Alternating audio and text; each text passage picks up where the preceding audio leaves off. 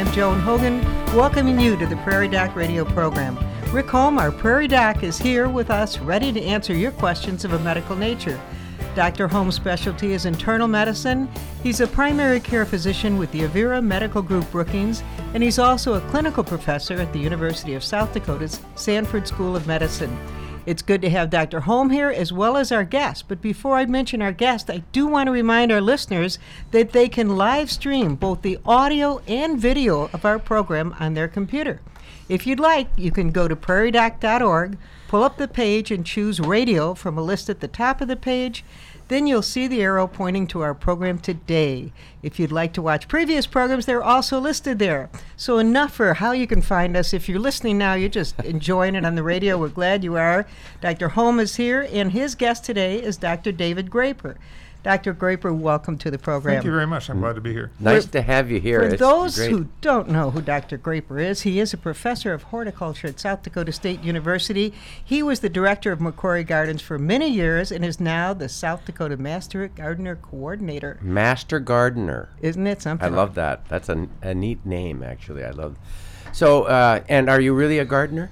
Oh yes, I'm a pretty avid gardener. I like to do vegetable gardening as well as flowers and perennials and trees and whatever I can get my green hands on. So Right, and and of course, you know the reason that we have uh, in, included you in the in the show today is because this is the allergic season, and Right. we've we've uh, you know everything allergy. Tomorrow night is, uh, of course, it's not so allergic right now with all the rain, but when the rain isn't bringing down the pollen, the trees are really spreading out this stuff right now. Yep, that's And, one of uh, my favorite times of year to see things starting to green up again. but as you say, those flower buds are about ready to pop, and that's when the pollen's going to be dispersed everywhere. So is this the?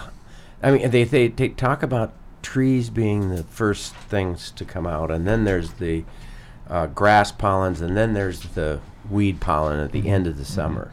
Right. Uh, what's the worst for people? Well, it's going to depend on the individual, and you probably know more about this than, than I do, but different individuals have allergies to different kinds or types of pollen, and there's also mold spores that can be a problem for some folks.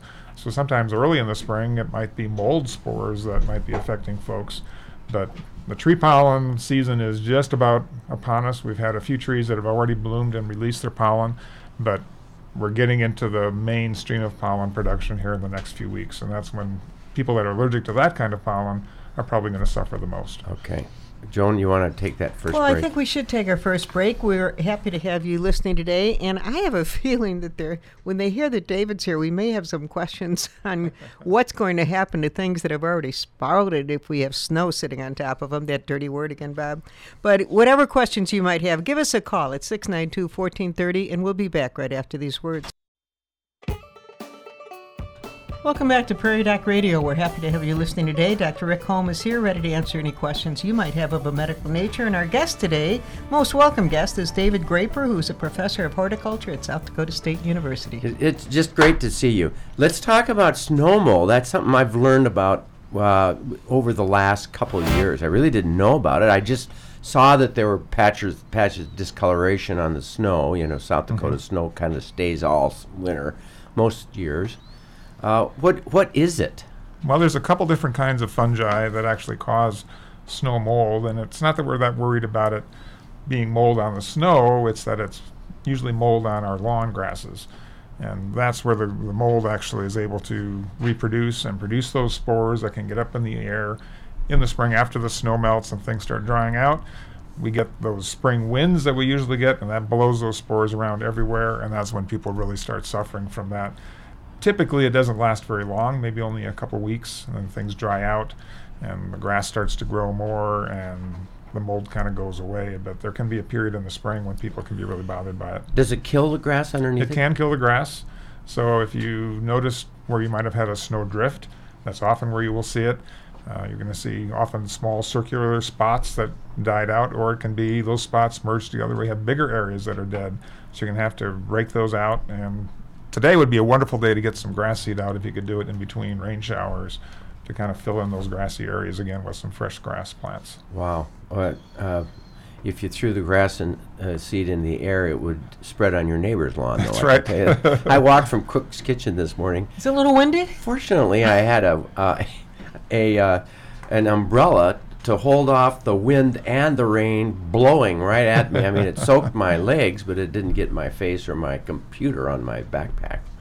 So uh, it was unwise to walk down. It was dry when I walked down there. hmm Yeah, it was just terrible. it can change any moment. Oh gosh.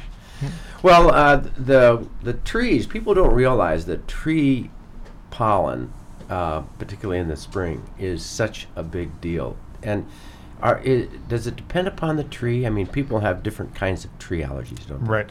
Yeah, certainly different kinds of trees produce pollen that might have produce different kinds of allergic responses in different individuals depending on what kind of specific allergy that person has.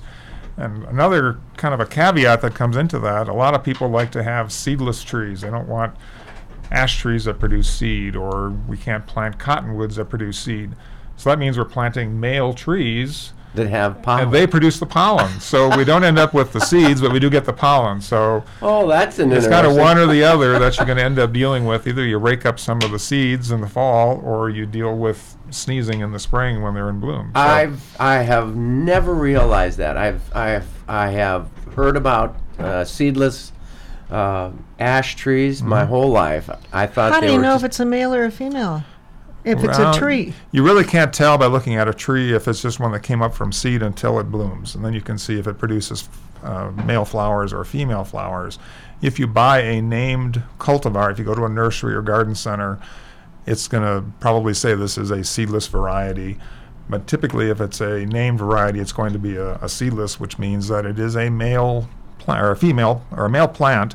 So it's actually kind of a little sex discrimination there in the nursery industry. But it's those folks that don't want those messy fruit, and unfortunately, then you get the pollen to contend with. I had no idea there were male and female trees. yeah. Well, it's not for everything. Uh, there are some trees that have both male and female flowers on the same tree, but ash and uh, honey locust, for example, are a couple trees that are male or female. That's interesting. Yeah. Now we don't want to make a metaphor about male and female trees versus the human uh, form of things. But you're working on it. I, I would rather uh, just make a hint of a joke there. That's pretty good. So let let uh, the um, the major tree that we have in this area.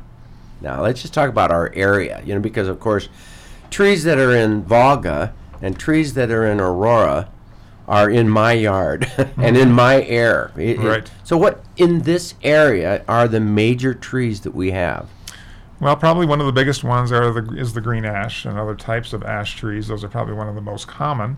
Uh, we also have quite a few different uh, areas where people plant a lot of silver maples or some of the new hybrid maples that are out there. Uh, those are some of the earlier trees to bloom, so we're starting to see some of those coming out right now. Uh, if you look at some of the branches, you'll see some of those little flower clusters coming out. So if you're affected by those kinds of pollen, you're probably going to start having the symptoms of being in allergy season very soon. and I, I will ha- I'm going to do this for the uh, for people who are listening who have medical problems that I indeed are one of you who are allergic to I believe the trees. And my, I don't think it's a snow mold. I think it is the trees because uh, we like the windows open at night. Of course, that's a mistake if you have bad allergies. And uh, you know, a couple days of the year or a week or two of the spring, boy, I really and I don't get runny nose. I get dry, sore, miserable, thick mucus, crappy uh, nose. And what I have been able to do is uh, there are two options. One uh, is the over-the-counter or even prescription uh, Nasacort or uh, steroid nasal sprays.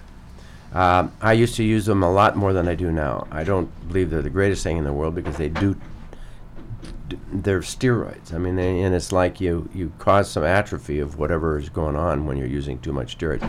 The other is the antihistamines. Uh, Benadryl is thought to be the best one because it's most it's so fast and it's so effective. The answer is it's no better as an antihistamine than uh, than the long-acting uh, Claritin or Allegra or Zyrtec or the or the generic versions of those. I like the generic version, but that's these are the ones that we can identify. So I like and I'm going to suggest morning Allegra or nighttime Zyrtec or both if you're really sick from it, and a steroid nasal spray or maybe just a saltwater nasal spray. Dave, you have anything to add to that? Unfortunately, or luckily, I don't have too many allergy problems as of yet. I think that is something that can develop over time. Is that right? Right. I mean, you a person may not be allergic their whole life until one day they're exposed just enough for them to be sensitized, and it may happen later in life. I mean, you know, you can you can say I've never had allergies, therefore I don't have allergies. It must be a bacterial infection. Not true. We can all be sensitized one time. Later I was surprised when I developed allergies because I never had them. I just thought people with allergies, it was all in their head. That's my reward for thinking that because once they developed, somewhere in my mid 40s or 50s, oh my goodness, I really had allergies, but none before that. Took It you a really while to surprised me. discover it too, didn't it? Yes, wasn't quite sure of it. Well, I've you know what? story over the Oh, years. it's a boring story. Okay, but we are due to take a break. We'll take a break. We'll be back right after these words. Hi, welcome back to Prairie Doc Radio. We're happy to have you listening. Uh, both Dr. Holm and I are here, and our guest in the studio is David Graper. And David, Dr. Holm just got a call, so he's going to be back in one second. Um, he is a doctor. You know, we got to take care of his patients as well. And one of the calls that came into the studio that I'll ask Dr. Holm people are worried about him retiring. You know, he is retiring, and uh, one call wanted to know if Katie Jones, who's at the clinic, will still be available. So we'll ask that that of Dr. Holm when he comes back in. But in his absence, Dr. Graper and I were talking about how we developed allergies, and we just didn't have them young in life. But now you have allergy to poison ivy, right? And Yep. never had that before. I never had it before until I made a mis- silly mistake one day. I was collecting what I thought were some interesting looking Three leaf. twigs. well, this was during the, f- the winter the time. wintertime, the twigs, yeah. And I had little white berries on them, and it didn't click. and I thought, well, these are kind of neat. I'll use these in a dried arrangement. And I collected them and put them on my arm. And about two hours later, it's like, uh oh, I've got Oh. this scratch. and it's like, oh, you idiot, those, that was poison ivy. And now I've got to really watch out for it because I don't have to have much exposure to it, and I break out pretty quickly. if you just say the word poison ivy too loud, you know, you can get a little That can do itchy. Yeah. No question about it. it. People get sensitized. Well, Dr. Holm, we're on a different topic now. We did have a couple of calls come in. Okay. And uh, we thought the first we should answer is one of your listeners. They are a little worried about you retiring now. You Oh, know yes. that. But this must be one of your patients and wants to know if Katie Jones will still be available after you retire. Yes, she will. Who is Katie?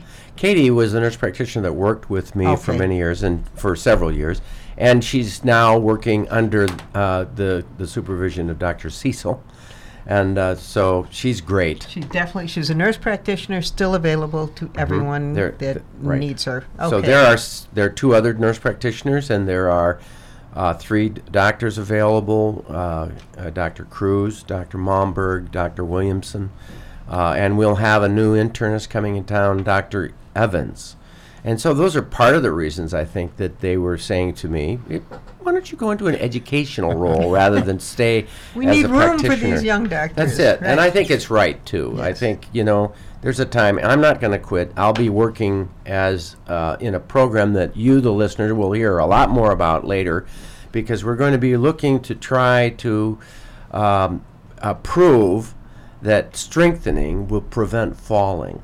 And the danger uh, for people who are overweight or people who are um, uh, older are at risk of falling and fractured hips and all the consequences of falling. So if we can prevent falling, and our study will involve strengthening.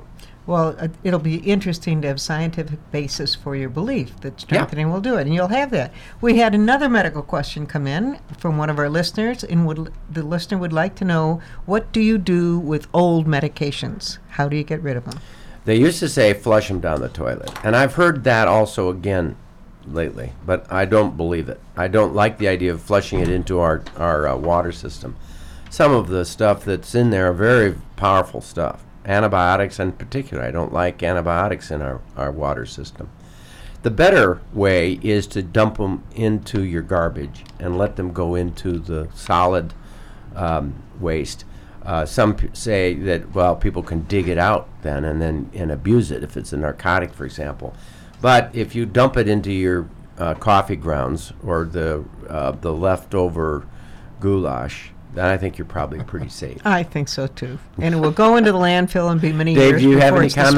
dispersed. You're a horticulturist. Well, certainly the antibiotics getting into the environment is a concern. We see that Right. in uh, a lot of the food that we eat and concerns about um, resistance of some of the pathogens that are out there because there are these antibiotics out there, and it's not just human disease; it's also plant and animal disease that we have to be concerned about. Right. right.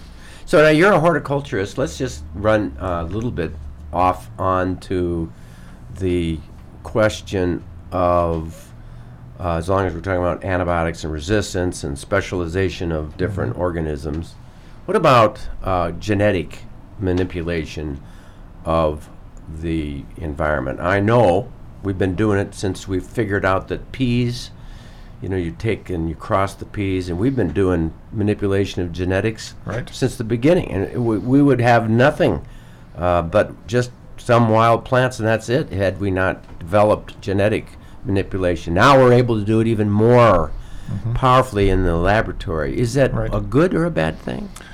Well, I guess a good answer is it depends. Uh, there are certainly examples of where, uh, for example, the papaya industry, I think it's in Hawaii, essentially was being wiped out by a virus that was attacking the single variety of papaya that they were growing there, and everybody was growing that papaya. Well, through some genetic engineering, they were able to take a piece of the DNA of that virus, incorporate it into the DNA of that papaya, and that papaya is now immune to that virus. So it saved the industry and saved, uh, you know, that all those people that would have been producing those now can continue to produce papayas, and that's a disease that is spreading around the world. We see similar things happening with other kinds of Bananas, fruits and produce. Yes, oranges. numerous examples of that. And, um, if there's a way that we can get around that problem through some genetic manipulation, I think we, we're going to have to do it. Our population is growing. Where our land that we can cultivate is not growing, so we've got to continue to get more and more production out of the land that we have. And as much as some people might not like the idea of that kind of manipulation happening, in some cases it can be very, very important. Right. I, you know, we if you're going to speak against genetics, uh, you're, there is a a flood coming, and the dike is not strong enough. No matter how you look at it, understanding genetics and being able to do what you can to control things there is very important. Well, so many foodstuffs now will, will have a sign GMO, genetically modified. We, we guarantee it's not genetically modified. I don't know how they can because so many things have been genetically modified.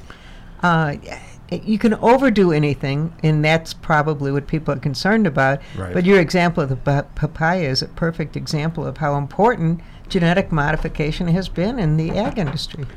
And it depends on what you consider a genetically modified organism. Typically, at least from an organic standpoint, if it's incorporating genes that do not naturally occur in that family of plants or animals, then it's considered a, a genetically modified organism. But just through traditional breeding techniques, we can insert a lot of new traits that can be very, very important in increasing yield or disease resistance.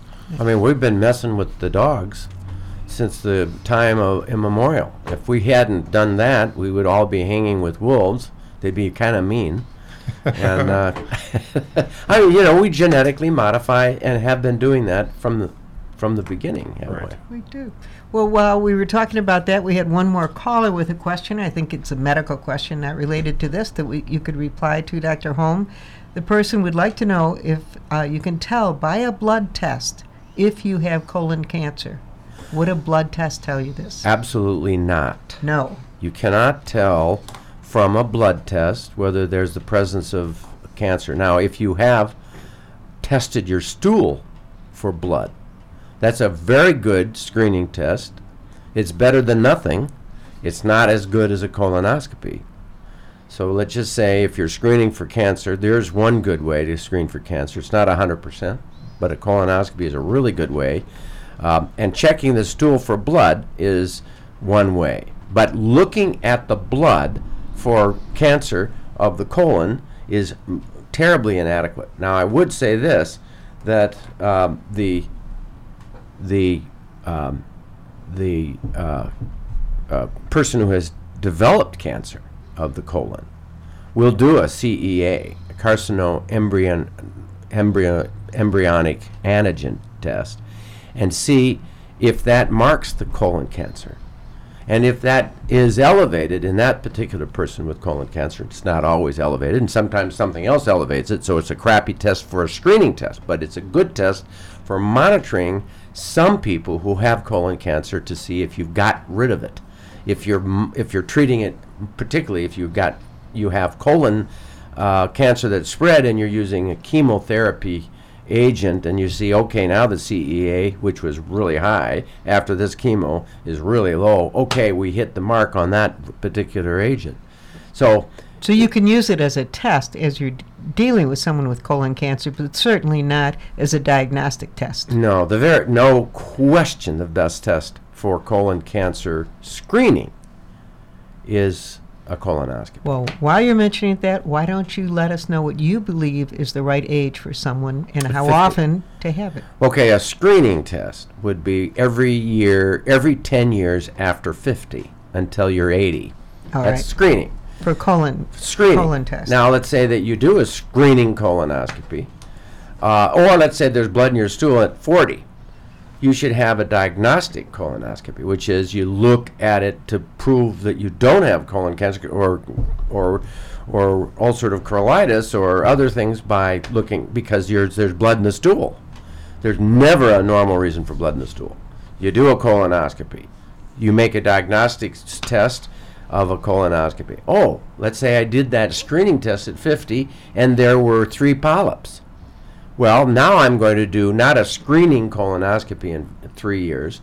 I'm going to do a surveillance colonoscopy, survey, surveilling uh, and monitoring uh, to make sure that I got all of the polyps and they don't aren't returning. So there's a diagnostic colonoscopy, a surveillance colonoscopy, and the screening colonoscopy. Screening is another story. One can talk about screening as a really good thing in some cases, and it, and it's not necessarily a good thing when our tests are so crappy.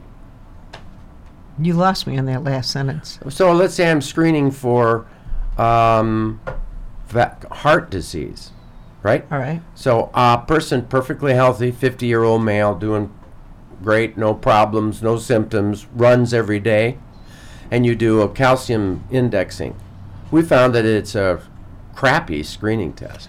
You mean just in general, screening tests aren't always the answer. Right, screening with the Okay. CEA marker, screening with the PSA, prostatic specific antigen test. That's a crappy test. It goes up with anybody who has inflammation. It is not always elevated when you've got cancer.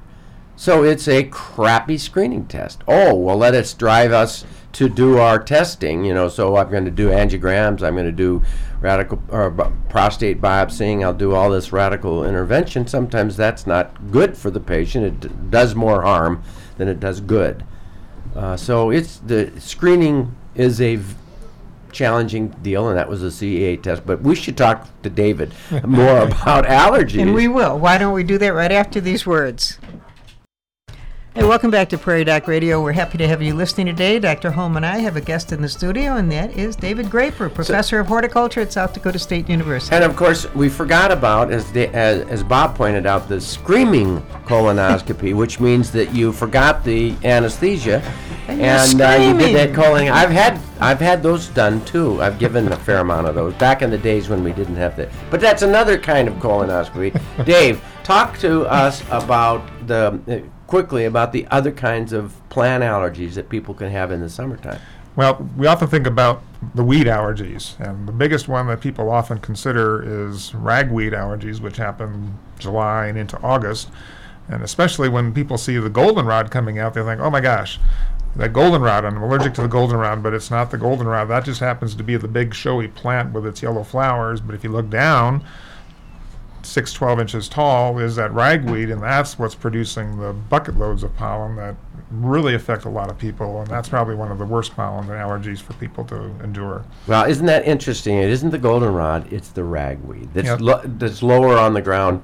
Doesn't get as much wind, but it it gets it out Um, there. pollen in goldenrod is actually quite sticky, so it doesn't get up into the air very much. But people see that, so they associate that with the allergy. But it's the ragweed that's the real problem. Wow. I like the idea of starting an antihistamine before the season begins.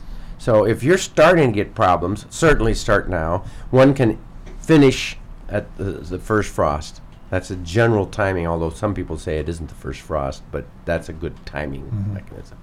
Tomorrow, we're going to see an interview with you, which will be really great.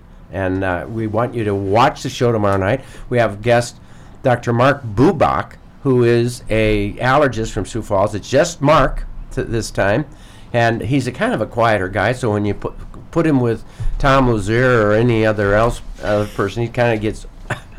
You're saying Tom outweighed. is somewhat outspoken? Oh, I love yeah, Tom man, I Lazier. know. He but, can talk. But there's no question about it. Uh, Mark Bubach is just fabulous. And it will be a great show tomorrow night. and That's we get tomorrow night? David Graper interview tomorrow night. So watch for that. It'll be a great show. And tonight, today, we hope you've all enjoyed our Prairie Doc radio program and we'll listen again for Prairie Doc brought to you by the Avera Medical Group Brookings. Thanks, Dr. Holm, and thank you, Dr. Graper. You're very welcome. Thank you and welcome home again, Joan and Bob. Thanks for all your help. David, you're a great guest. Thank you very much for that interview last night. And stay healthy out there.